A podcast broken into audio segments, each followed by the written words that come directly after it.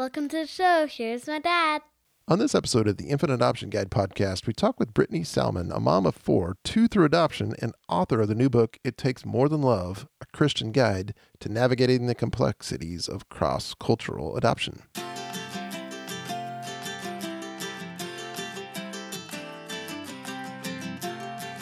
Hey, welcome back to the show, the Infant Adoption Guide podcast. My name's Tim Elder, a dad of three through infant adoption. This is where we talk about infant adoption. So, if you're new to adoption or you've already started the adoption process, you may feel alone and overwhelmed and just confused and wanting some help and support. And where do you find it? How do you get it? Nobody around you's adopting. Nobody can even speak the language that you're speaking when it comes to adoption. well, I'm inviting you into a brand new adoption community that we've created just for you, just for me, people like us that can come together, meet each other, support each other, get answers to questions, learn from experts, but especially doing something I don't know of done anywhere else on the internet, and that is putting together people into small buddy groups. This is where we get together in groups, small groups of five to six, seven, eight people on a Zoom chat or a phone call so you can get rid of that loneliness, that doubt, that overwhelm feeling that you got like nobody else is knowing what I'm going through. We do. And you can find that in the Infant Adoption Guide community. Go to infantadoptionguide.com forward slash membership. You can figure out how to get into our one of a kind community, be part of these buddy groups. They're powerful and they're built we're building this this great place online infantadoptionguide.com forward slash membership so thank you for joining me today. We have a great show. Brittany is here, author, a mom, a wife, a professor. Uh, she uh, is passionate about talk, talking about adoption. She wrote a new book that we're going to discuss today and, and weave in some of her story as well. Um, I just love how she has taken the time to write this book uh, and really share her advice, her wisdom and you'll hear how she's uh, her and her husband have started the process to adopt again. And we'll jump into the interview right now.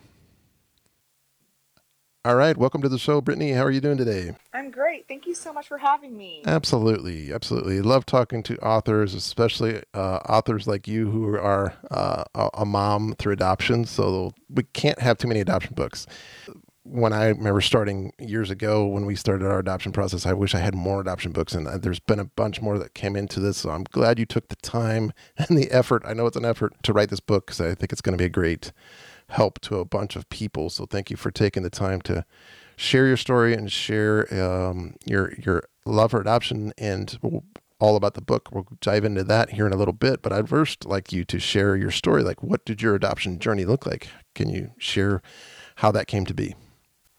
Sure. So my husband and I, um, when we were engaged, actually, we started talking about what it would look like to build a family.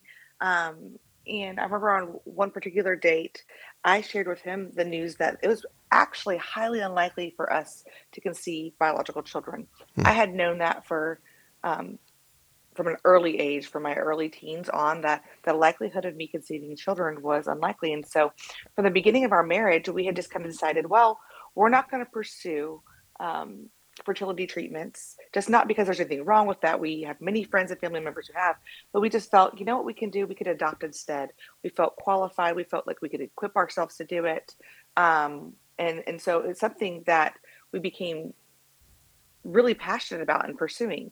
However, two years into our marriage, we were very shocked and surprised to find out that we were pregnant with twins. Um, oh, yes. We were shocked to find out we were pregnant, and even more so to find out that um, there were two in there. And so um, our girls, Felicity and Noel, they were born prematurely, uh, about a month, or they were born at 31 weeks. Um, spent about a month in the NICU. And when we got on our feet after that, a few years later, we looked at each other and said, you know, I still feel very called to this idea of adoption that mm-hmm. um, there was something that we had learned about we had um, started you know kind of prepping our family for this step and, and we thought you know what let's do it let's let's continue to grow our family that way we wanted to have a bigger family and so we thought hey um, why why not us and we kind of went through those questions of why not us um, do we have the capacity the ability, the bandwidth, all those things. And at the end of the day, we decided, yes, let's let's pursue adoption. And so that's kind of how what our journey to adopting mm-hmm. looked like. Yep. And then so when you started the process, did you jump in with an agency or how did you did you do an independent adoption? And so we have with our two sons, we have domestic infant open adoptions. Mm-hmm. And so we were a part of a local church that had um, a large, what they call an orphan care and prevention community, which means that there are people involved in um, all different ways, whether it's foster care, adoption, international adoption, maybe birth mom support, single mom support, any of these sort of ways you can get involved in. And so we just started kind of exploring the different ways. We actually initially started out pursuing international adoption because that's what a lot of our friends mm-hmm. were pursuing. Um, but we had a, a dear friend who lived in a about an hour away, and she was partnering with a local agency um, to adopt a child domestically. And she kept saying, "Hey, we have such a need for families who are willing to um, adopt domestically, but who are also maybe don't have like a really long list of things that you're unwilling to accept, if that makes sense. Whether it's ethnicity, whether it's medical needs, whether it's a wide variety of things, there's a need right now. And um, so we said, hey, you know what? We can do that. So we just kind of slowly started exploring and then switched paths and partnered with that local agency and um, adopted our first son, Jude. And again, it was a domestic infant open adoption. And so we have a, a great relationship with his with um, his birth mom and um, a few members of his first family. And then a few years later, we, we we actually moved not long after he was born. We moved to Texas, and we partnered with another agency very similar to our our first locally, and we adopted again um, domestically an infant with an open adoption. And that was Zeke, and he's now two years old. And we're actually home study ready for our third adoption, but for our fifth child. So we're, we're in that, that that waiting phase right now. Congratulations! Yeah. Thank you. Thanks. You're you're you're starting the roller coaster again. You know, I think all, all over again. all over again. I know what that's like. Yes. Yes. Well, that's fun. That is great. That's uh, so you're living it as as you're you know writing the book and uh, raising kids, and uh, now you have the book out and and getting out there to the folks. You're still you're still living through it. So that's awesome. I'm, yes. That's great that you're doing that. Talking about the book, and the book read, read it myself, and it's a great read. It's it's called "It Takes More Than Love: A Christian Guide to Navigating the Complexities of Cross Cultural Adoption." And you got so much good stuff packed in here that I mean, it's it is a it is an easy read. The thing I love about it the most is that anybody that's considering adoption or after you even started the process, there's good stuff in here that is important for you to understand and read even if you're not necessarily going to do a transracial or cross cultural adoption, because you talk about things that go uh, uh, over all of adoption. So what do I mean by that? Well, adoption language. You talk about the complexities of it. Of of you talk about open adoption. Um, but the the thing it, that anybody that is considering adoption, I think, is really important is as you're going into it, you have to make the choice do you want to be a family that is considering transracial adoption? This book is going to help you big time. With that consideration, and you should consider it. Um, so I, I'm glad that you wrote this book because it really is going to help a lot of people as they're starting the journey and even afterwards. And I love, I mean, I, you got so many quotes in here of I've highlighted and, and pulled out, but uh, I think this one's really cool. How you just say being an adoptive parent's hard enough and but when your family is multiracial, it gets even trickier. Parenting transracially doesn't come naturally, nor does it just happen with time. Love is essential, yet by itself, love isn't enough. Cross cultural parenting also takes intentionality, listening, learning, growing, repenting, changing, then starting all over and doing it again. It's hard work. Yeah. I, I love that. And I love you just to kind of ex- expound on that a little bit and talk about why that I mean, it seems like that may be the reason why you even wrote the book. Is that true? Absolutely. That's absolutely it. So, like you, when we first started our adoption journey, one of the hard parts was I was looking for a resource. Mm-hmm. I was looking for resources that could equip us for this. And I, of course, there were some books out, but there were I could not find any mm-hmm. that equipped a family to prepare for cross cultural or transracial adoption. Mm-hmm. And so, um, you know, it's one of those things where I, I wanted it to be an easy read. I wanted this book to be easily accessible to a wide variety of people and hit on a lot of topics. But essentially, I wrote it because I, I wanted this resource. For, I wanted the resource that I wished I had. And I wanted this resource for other families mm-hmm. when they're considering, praying through, trying to figure out, or even just if they already have, saying, all right, we're in over our heads here. What's the next best step? Um, I wanted to have a resource out there for families. Yeah, and and why it takes more than love. I mean, I think I talked about it a little bit in that quote that I just read, but why it takes more than love. When we were coming up with the title for this book, um, I, I initially actually this rarely happens in book writing industry. A lot of times the title gets changed and tweaked, and it, and it was tweaked. But my first working title was called More Than Love, mm. and we switched it to It Takes More Than Love. And one of the reasons why that this was such a foundational idea is that I think so often in the adoption community right now, um, or and I will I'll actually say probably let me correct that, not right now, but probably the last decade, the last two decades, um, we have heard a lot of flowery, flowery, beautiful language around adoption. Mm-hmm. Adoption is beautiful. Adoption is love. Adoption, um, you know, all you need is love, and and love makes a family. And those here's the thing: is those things are not false statements. They're true. They can be beautiful. Um, adoption does take love. But those things left by themselves without any other maybe caveat or saying, hey, it, adoption is beautiful, but also there are some really hard aspects to it. Mm-hmm. Um, adoption is also birthed from trauma. And so, yes, love makes a family, but if you are going to adopt and adopt transracially specifically, it's going to take just more than just loving a kid um, to raise them and to give them a, a, healthy identity and to work through some of the trauma from their adoption. And so, yes, love makes a family, but also it takes more than love. And so, I wanted to title the book with something a little, maybe a little flashy, but to say, hey, adoption's awesome. Obviously, we're an adoptive family. We're pro adoption. Um, at the same time, it takes a lot more than just walking into this blind and thinking we're just going to welcome a kid into our home and that's that. We're done. Um, and so after the adoption finalized, there's so much more parenting um, and specific parenting to adoptive families that needs to take place in order for children and the family to thrive.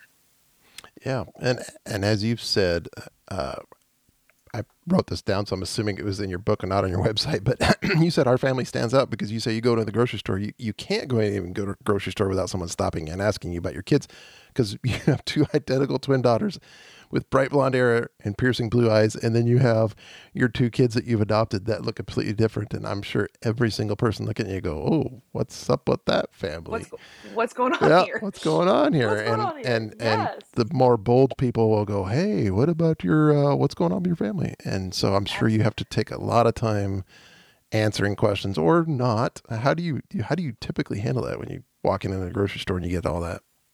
It really varies and, and i will say there there are a wide variety of responses mm-hmm. but my there are a few things that i keep in mind when i'm out in public the first is um, my kids are always listening yep. um, and not just my children who are joined our family through adopted adoption but my biological children are also listening and we are teaching them also how to respond so mm-hmm. however i act however i respond i'm also modeling a way for whenever my sons are in school and they're like wait you're and my son, who's African American, says, "Wait, you're black." Their friend says, "You're black. Your mom's white. What's going on there?"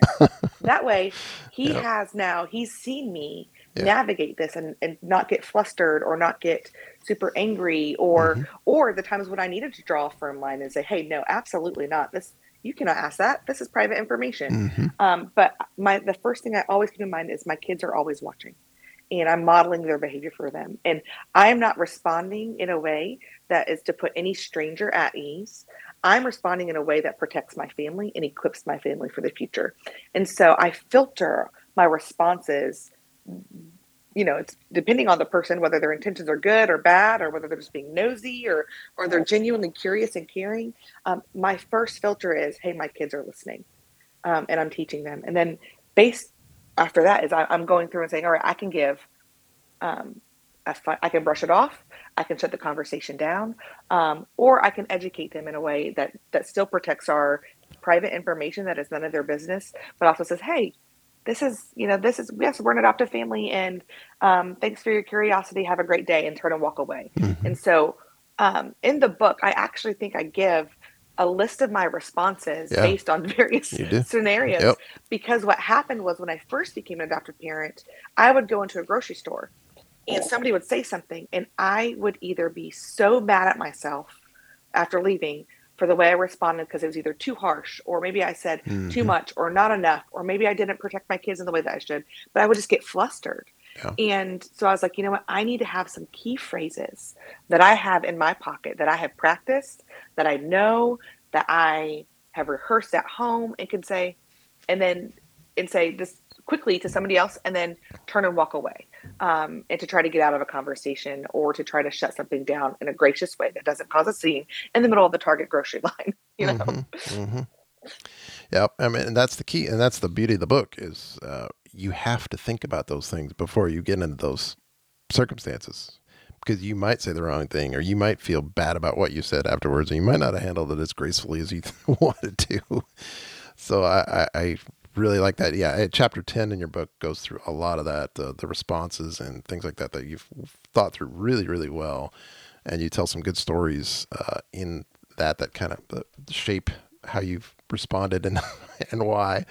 Uh, so that, that's written really well, and that's a great part of the book because I think even before you adopt, if you think about how you would respond, you know, you're in that just kind of picture yourself in that situation where, okay, yes, we've adopted transracially, and we look different and how am I going to respond? And am I willing to respond? And am I willing to do, uh, protect my children and protect my family and protect their story every time we walk into a grocery store? Or, or, or am I ha- willing to have those kinds of conversations and educate, especially my friends and family? Who yeah. may, you don't know how we're going to react. Um, how did you do that with your friends and family? Did you prepare them before you adopted and saying, hey, this is what's going to happen. Here's how we are building our family. And here's, we, we want to talk to you about that. Did you sit them all down with that or how did you handle those? We did. And, you know, it was really fun, I will say, at the beginning, the first time is we got a couple of adoption books. Mm-hmm. And again, they were they were more like why are we adopting books? They answer mm-hmm. the mm. question of why the need for adoption, um, and that's and and and so one of the things that I wanted to do with this book again was this is for adoptive families, but also you, an extended family could read the whole book, but they could also just read. I have a chapter specifically for um, families yes. and communities communities supporting adoptive families because I wish more than anything we didn't know what we didn't know at the time, but I wish I could have given my my family and said, "Hey, we're going to enter into this journey and we want you to lock arms with us and to walk with us in this journey as aunts uncles grandparents etc and here is a quick you know 10 page chapter that you could read that would really help us um, just kind of create a better ethos in our family um, that that kind of celebrates the culture of adoption and also but also equips you to not only celebrate but to also acknowledge some of the hard things that we're going to have to mm-hmm. face um, and so what we did at the time was we we kind of ignored the hard things part and we were like hey we're going to adopt and everybody in our family was on board and they celebrated and they were excited and they understood that transracial adoption is complex but none of us actually i think fully knew how complex until we got into it. And so um, some of the things that we have done since is just, just even just when it comes to racism and have to have certain conversations of like hey racism is it, it is a real thing that you will face and that your children will face. And so it needs to be understood not just in our immediate family but also in our extended family and community because we're not going to take our kids into spaces that are where racial bias or race, race racism explicit racial racism can also exist. And so having those conversations on the front end and um, kind of inviting people into the journey along with you is really helpful. Um, but I'm also hoping that this book helps save some families from the mistakes we made along the way and save some extended families from some of the mis- mistakes they, you know, our families have made along the way. And so um, it, it's, it's a, it's a, one of those things where yes, it, this impacts, adoption impacts your immediate family. But if you um, are close with your extended family, with grandparents, uncles, aunts, cousins. Um, it really is a communal thing because you're adopting a child just not into your family, but to your whole family and you want to make sure that those spaces are spaces where your child can be known and loved and can thrive fully for who they are. Absolutely. Yeah. I mean, you're the chapter in the book is called Adoption Allies. I mean, that's a perfect way to put it because uh, you have to have people around you that are allies. And uh, maybe not everyone will be, uh, but if you can uh, give them this book and have them pass it around or buy several copies and have them read that chapter, that's huge uh, for them just to understand what you're going through or your child's going through. And you give pointers in there of, of exactly of what to, what to say or not say.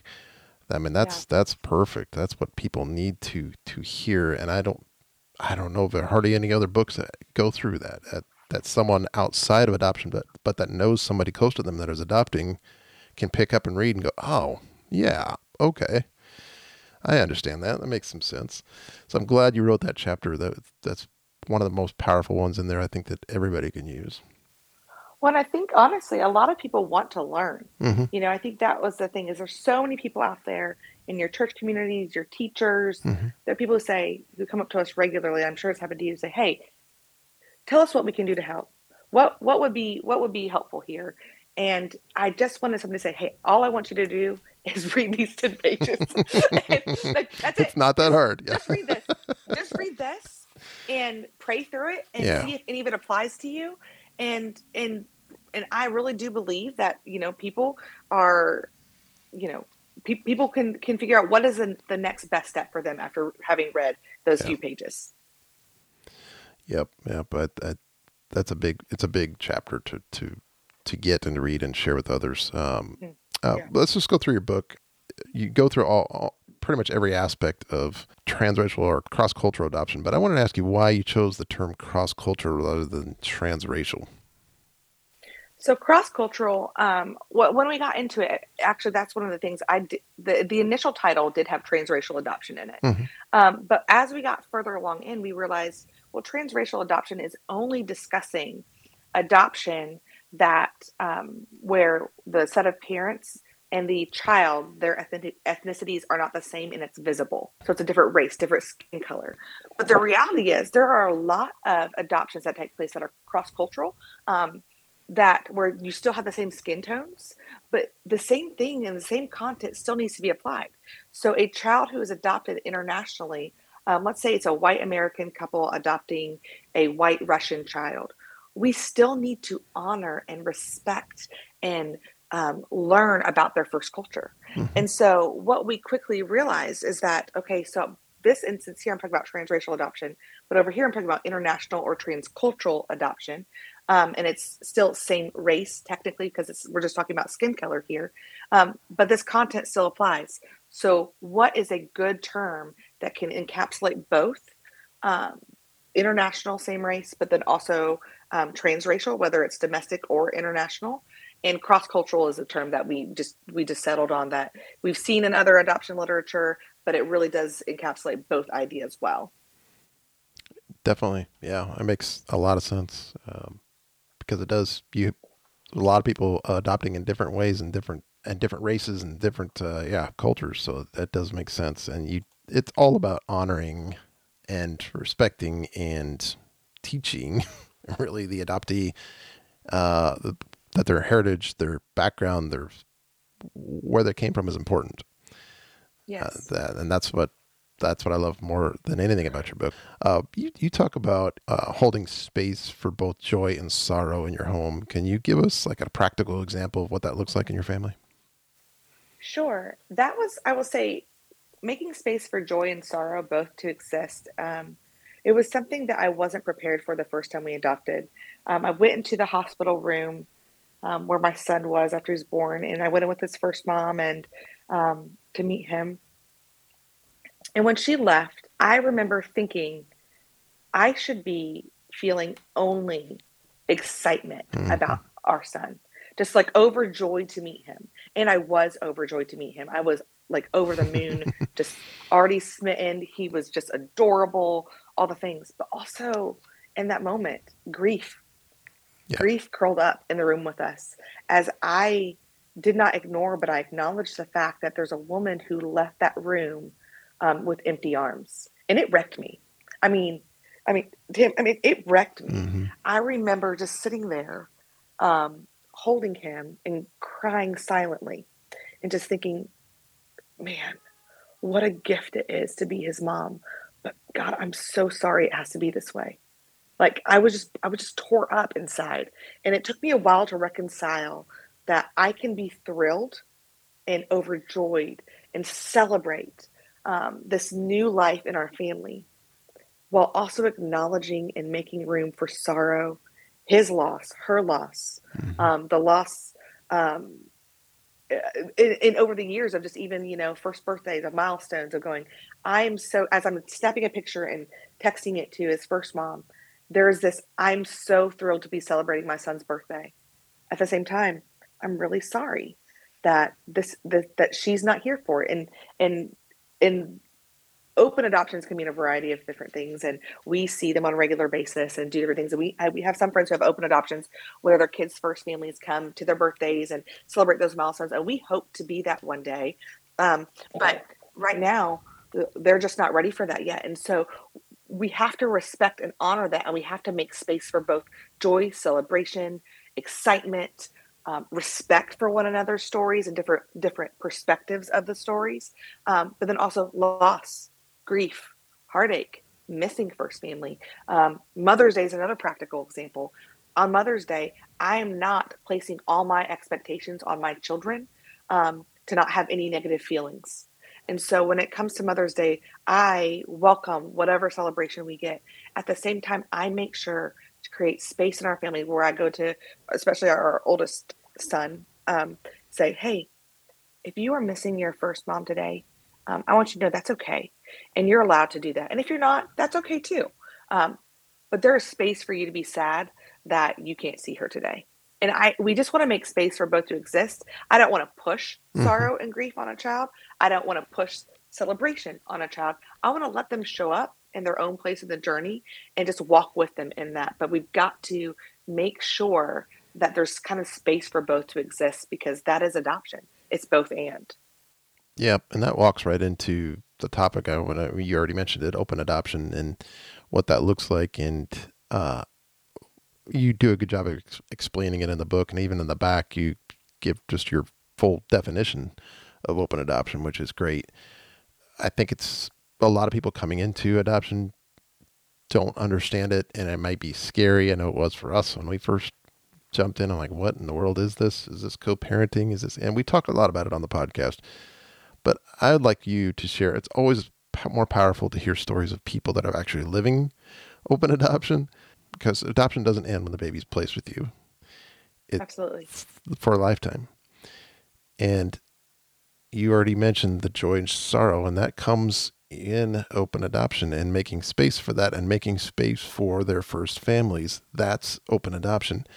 And it doesn't have to look the same for everybody. But I'd like you to talk about a little bit more about what open adoption looks like and might look might look like in the future for you. I mean, you, you can't know what the future is going to hold, but you know how you might react. Yeah. Well, I think one of the things we have, I, I will say, every open adoption is unique. And I can say that because we have mm-hmm. two open adoptions and they are very different. And, um, but both are so precious to us. And I think if you had asked me before we started the domestic adoption process, Brittany, what are your feelings towards open adoption? I probably would have said that seems scary. Mm-hmm. Um, that seems scary. I'm not sure what that looks like. Um, kind of like you said, are we co-parenting? What does that mean? Um, but as our story has kind of unfolded, we went into a hospital thinking it was a closed adoption, and we were so grateful that from in a period of 48 hours, it went from closed to fully open. And um, so it was a, fast and furious shift for us. But once we met our son's first mom, um, her story and our story became intertwined. And I didn't want to let, let that go. Um, I had such an immense amount of respect for her, an immense amount of respect for the decisions that she was making, for her courage, for her bravery, for her story, her unique story. And um, what I knew deep down in that moment was I want our son, hers and mine, I wanted our son to have access to his heritage story from her.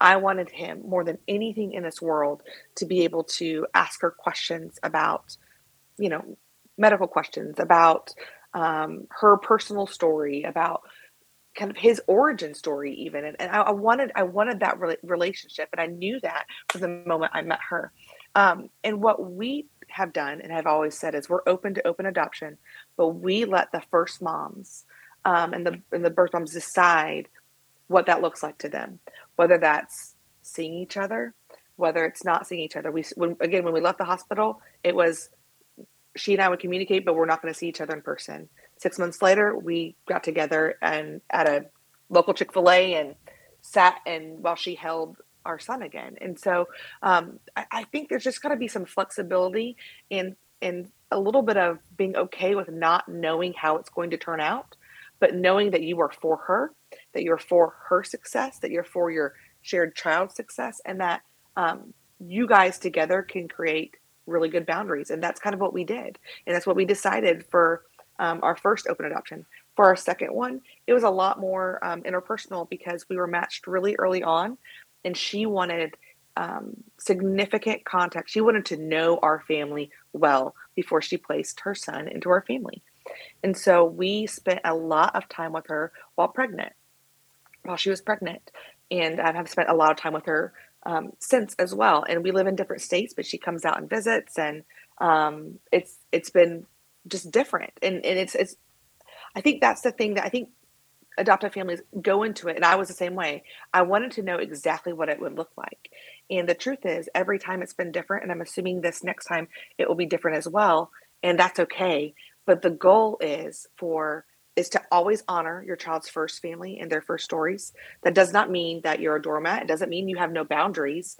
Um, but in agreement, in this partnership with um, birth moms, you two get to decide what is in the best interest for the child. Mm-hmm. and what is in the best interest for them as a mom and as a birth mom or not a birth mom but also not, i don't like to speak on their behalf i can say from our children's birth moms they have always placed the best interests of our children um, first and foremost. And so um, we kind of view that as a partnership there. And we do all the parenting. You know i don't i don't really ask them questions about parenting. We don't do any of that. Um, and they they don't overstep their bounds at all in that and they've always respected that and so i've been really grateful for that and that they have always been um, super complimentary super saying hey i love the way you parent. I'm going to write this down you know for this or hey that's a really you know good idea or hey thank you for responding in that way and so we've we've i don't we're really fortunate and i, I don't know um when it, I know a lot of horror stories, I've heard a lot of horror stories, but that's just not been our case. And so we have loved our experience with them. Um, and our third, our third adoption might be different. I don't know, but we're so grateful for our son's first families and for their willingness to kind of stay connected to us. Yeah, I think it starts with your you get the right approach and, and how it starts with you are open to having that relationship with your child's first families. You respect them, you love on them, you kind of leave it up to them to have the relationship grow while you still have the ability, you're still parenting, you still have the ability to, to set boundaries if needed. I think that's the most important thing is you're is anybody who's going into an adoption is to have that I don't want to say empathy, but thinking about their first family and what's good for them and good for the your child because now like i said before adoption doesn't end when that baby's placed with you. That first family no matter how much connection you have with them no matter how much you want to talk to them or visit them or anything like that they're always going to be part of your world your family.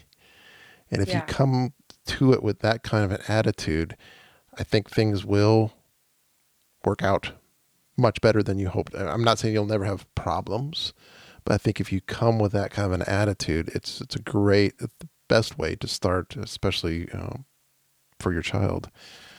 And open adoption doesn't have to be scary if you have that kind of a, a mentality towards it. Because ultimately, when you're thinking about adoption and you're pursuing it, and you're even when you're creating your adoption profile, right? And you're putting yourself out there, and you're like, oh, what do I put in there that's going to be so uh, so magnetic and, and pull pull this expectant mom in that wants to choose us. Well, she just wants to know ultimately that her child is loved, cared for, protected, uh, all those things that she may not be able to provide. And so, and Yeah. that was pretty evident in what you just were explaining in your stories there too. Is that um, they changed, they changed their mind, didn't want to have visits, and then six months later, she's holding him again. A part of that, I'm, I'm sure, is that she wanted to see firsthand that yes, he's being taken care of and loved. He's happy, happy, healthy. Uh, all the things that she wanted for him. You're right. It's not always easy. Um, but I will say, even in some of the hard moments of our open adoption, because I, I want to be careful and honest with these stories well, um, I do want to encourage adoptive families. The first response shouldn't be, hey, I'm cutting you off. The, the first response should be, how can we problem solve together? So here is something that made me uncomfortable, and in communicating that clearly and then working on a problem solving solution. So I'm not saying that our open adoptions have never had any sort of conflict. Right, Um, right. However, I will say what I have found is when we approach each other with mutual respect, Mhm. we can problem solve together um, because we are so for our kid. Yep. And that goes no matter if you are adopting cross culturally or transracially, does you know that that, that happens no matter what. Um, um, if you could go though back in time now and give yourself a piece of advice before you're adopting, and maybe it has to do with open adoption, but what, what, what would that advice be if you had to give yourself advice before you started the adoption process? I think my my biggest piece of advice to I guess younger me would be to never stop learning. Hmm. So one of those things was, you know, I read a lot before we adopted, and then afterwards, um, I kind of I think like I took a break, and part of that was I just think you're in, you have a lot. We had a lot of kids who were little, and um, but the the goal is to never stop learning and always be willing to read a different perspective than you, listen to adoptee voices, listen to birth mom voices, try to read and listen and learn as much as you can. And and to not feel like to tell myself you don't have to have it right right now. Right. you just have to be willing to grow. Like you don't have to have you don't have to know it all. You don't have to have it all down. You just have to be willing to continually be humble to pursue adoption education even years after the fact and um, be willing to change. And and that's okay. We don't have to be perfect. Nobody can be a perfect family or perfect parents regardless of whether your children are adopted or they're biological. As parents we're always growing. We're always learning. We're always seeing how we can do better. And and that's okay. And so i think i would tell my younger self that because i think i was so worried about getting it all right from the beginning hmm um, that I was maybe paralyzed for a little bit. Um, but um, thankfully, you know, through God's grace and through community and friends and different people and various voices I was listening to, I kind of got brought back into this kind of realm of education and learning a little bit more. Yeah. And one kind of common theme throughout your book is, uh, and you have a whole chapter de- dedicated to it, was is adoption. It's not about you. I love that Yeah. because it's Yeah. so true. I mean, it, it's everything that we're just talking about with open adoption. I mean, and it's it's about your child. It's about your their first family. It's about Yeah. all of those things, and that's your common theme throughout the whole book, which I love. That's that's exactly right. And anybody that's not adopted yet, uh, wow, even if you have adopted, it's that's a very important to concept to grasp. It's not about you. Uh, I think people outside of adoption look at it and go, "Oh, you, it was so great of you to adopt, and uh, you're Yeah, so, yeah. yeah, you're so blessed to be able to adopt." I'm like, "Well, Yeah. yes, we are, but it's not about us." us at all. Yeah. And I think when we get that twisted, that's actually when a lot of harm can happen. When we Yes. make things about, I mean, but it, that's in every aspect of life. Mhm. When we start making our marriage about us, when we Mhm. start making what church we go to about us, when we start making life about us, is our selfishness starts to poison the thing. And so I think it's such an important lesson, especially for adoptive parents, to quickly know you are not adopting a child to finish your family or to complete your family. Um, that it's it's not to complete anything in your life. Yeah. Um, that is not a good reason to adopt at all. And so there are a variety of reasons to choose to adopt, but making it about you is not one of them. Yeah, and to to reiterate that point in your book, I, I love how you have spots in your book where you have an adoptee voice, like Yeah. some an adoptee actually writes, you know, part of uh, uh, spaces in your book about from their perspective on certain topics. I mean, I, I just love that. I mean, I, all of us need to hear too how adoptees actually feel, how it actually, uh, what things, uh, how things have happened to them as they've grown up as an Yeah. adoptee. And that's such a big part of your book. I love that. It's it's actually my favorite part of the whole thing. Yeah, being honest, I could see it's the parts that other people wrote and reading through. And honestly, a fun fact is, I didn't give them topics to write on. I Oh, said, "Hey, I want you to share pieces of your story, whatever you feel comfortable or led to to share. Here's the word count, mhm. and um, we'll see what comes in." And it was amazing. Not like I didn't have to tweak any of the topics. It all fit into the book perfectly, and I didn't even give them an outline of what I was writing. They knew the, the they knew the title and they knew my goal, and um, they came up with their essays all on their own. And I, I love I love them. They're, it's my absolute favorite thing They, um, the they did book. a great job. Yeah. Wow. Yeah, that is that is probably my, my favorite part as well.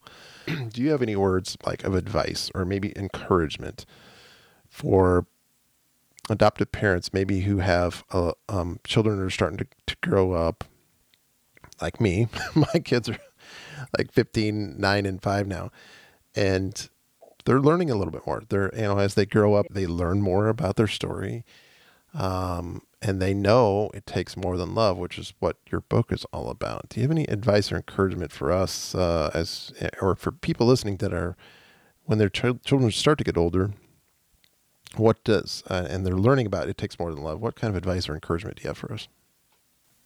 Well, my first thing I want to say is I, I think sometimes as parents, we we or at least for me personally, I'm quick to to kind of fall into that like shame trap Mhm. where I'm like, oh man, I wish I I wish I'd done this differently, or I should have, could have, would have, should have done this. And um, the first thing I would say, my biggest piece of advice is, um, do not let shame keep you from moving forward. Mm. Don't let it be a weight to moving forward. And so, if you are just now going, my eyes are just now opening to this, and I wish I had thought about this when my kids were toddlers. Um, what I want to say is just welcome. Uh, you are welcome here, and you're welcome along this journey. And your journey is unique and um, and special all of, of its own because all of ours are. And there is no shame in showing up and saying, you know what, I'm late to the game, but I'm here. Let's do this together. And so my advice would be to don't let shame hold you back, but rather let conviction serve as a catalyst um, to press in and to keep learning and to make the changes now. It's never too late to change. That it's never too late to sit your kids down and say, "Hey, you know, I probably should have had this conversation with you many years ago, um, but I'm going to have it now, and I just want you to know that I'm sorry for not bringing this up earlier, but I love you. I am here for you. If you have any feelings about this."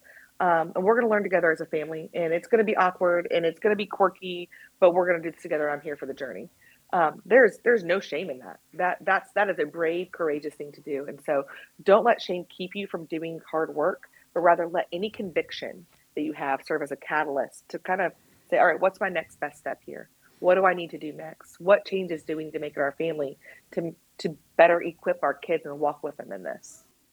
Yeah, I love that. Not not so focusing on the past or what you did or didn't do right. What are you going to do today? What are you going to Yeah. do tomorrow? How can you help your kids in the best way possible? I mean, and they're going to have questions. I mean, learning, like you said before, I mean, learning is key. They're going to have questions.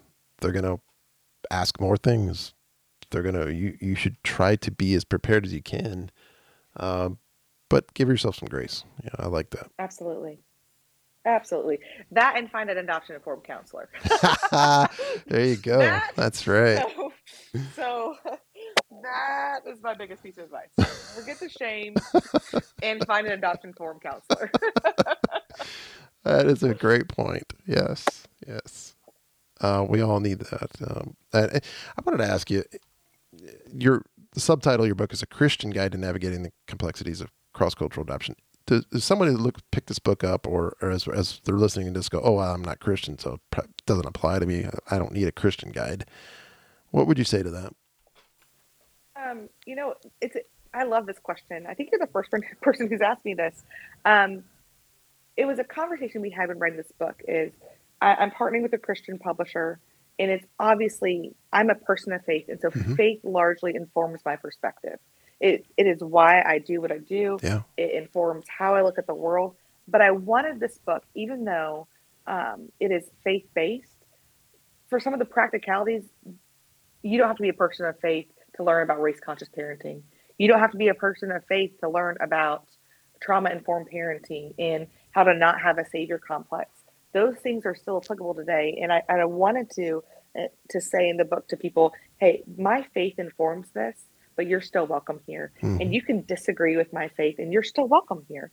And I will say the last few chapters of the book become a little bit more, I think the last two explain my faith a little bit more and and how it kind of how I view the world.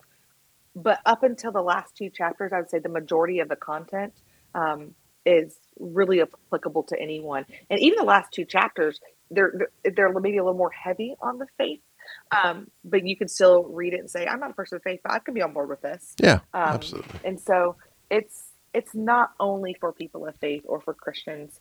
Um, it but it is largely informed by my faith practices, and it's produced by a, a Christian publisher. Absolutely, I would 100% agree with that. After reading the book, is if you're not going to get slapped in the face with your Christianity. That's not what uh, what you're about, and uh, it's but you do express your faith, which is beautiful uh, throughout the books Thank too. You. So I, I, love that part too. So I, I think it was just very very well written, and uh, I highly recommend it. Anybody listening to this, so much more that we could unpack in the book, but uh, I think you just get it and read it and share it, like we said, with others uh, in your friends and family circles and and those who maybe you may know that may be considering adoption, uh, it's it's definitely a must read for that. And uh, the last thing I wanted to just ask you is where can folks connect with you? What where, where can they find your book? Where can they connect with you? Um, you can find my book um, on Amazon, Target, Barnes and Noble, any place where you can buy books online. You can get my book, um, but you can connect with me online. I am most often, I'm, I should say, I'm most active over on Instagram at Brittany N Salmon, um, but also at my website, which is brittanynsalmon.com. And we'll have all those links in the show notes for this episode, so you don't have to write them down if you're driving and listening to this. yes, don't do that. yeah, don't do that, please. Well, thank you so much for coming on the show and sharing with us. Uh, it's it's a great great book, great, and your your stories weaving through all the book are are fabulous too. It just makes it a really quick and easy read, and a, like I said before, a must read. So I think anybody needs to go out and grab it. And I just really appreciate you coming on and, and sharing all your uh, stories and wisdom with us. Well, thank you for having me. It was it was my pleasure. All right, great interview with Brittany. Oh man, so much good stuff, good wisdom, good advice uh, good things to think about. I highly recommend going and checking out her book, It Takes More Than Love A Christian Guide to Navigating in the Complexities of Cross Cultural Adoption. There are links in the show notes at infantadoptionguide.com forward slash 99. This is the 99th episode. You can find them all there and um, get the book and share it. I think even getting multiple copies of the book and sharing it with your friends and family is, is important, or at least passing it around and telling them to read the, the chapter on adoption allies. That's is, huge. And so before we go, I wanted to just remind you that we've got this wonderful, amazing community that's just building and building, and it's called the Infant Adoption Guide Community, where you can join and just learn about all the things in the adoption process, chat about them, getting very specific. You can get out of these Facebook groups that are fine in their own right, but you kind of get dumped into this three, four, five thousand member a big support group, and you don't even know what to ask. And you may have asked the same question that somebody asked a week ago, and you didn't know they asked that. And you're just trying to find some information, somebody that could help you and support you as you're learning about adoption. You want to get into it, or you're already adopted uh, adoption doesn't end when the baby's placed with you, too. So, this community is helping you all the way through the process and beyond. And it's called the Infant Adoption Guide Community at infantadoptionguide.com forward slash membership. Jump in there. If you have questions about it, you can just email me directly at tim at infantadoptionguide.com.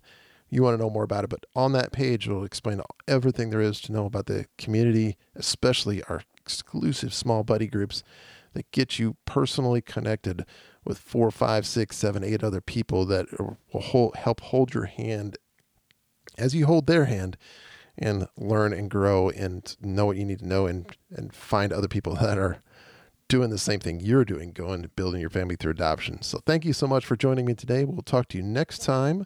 As we get number 100, our episode next time, it's going to be a very special episode. Hope you can join me, and I'll talk to you later. Until then, you are in my prayers as you go through your adoption journey. Take care. Thanks for listening to my dad.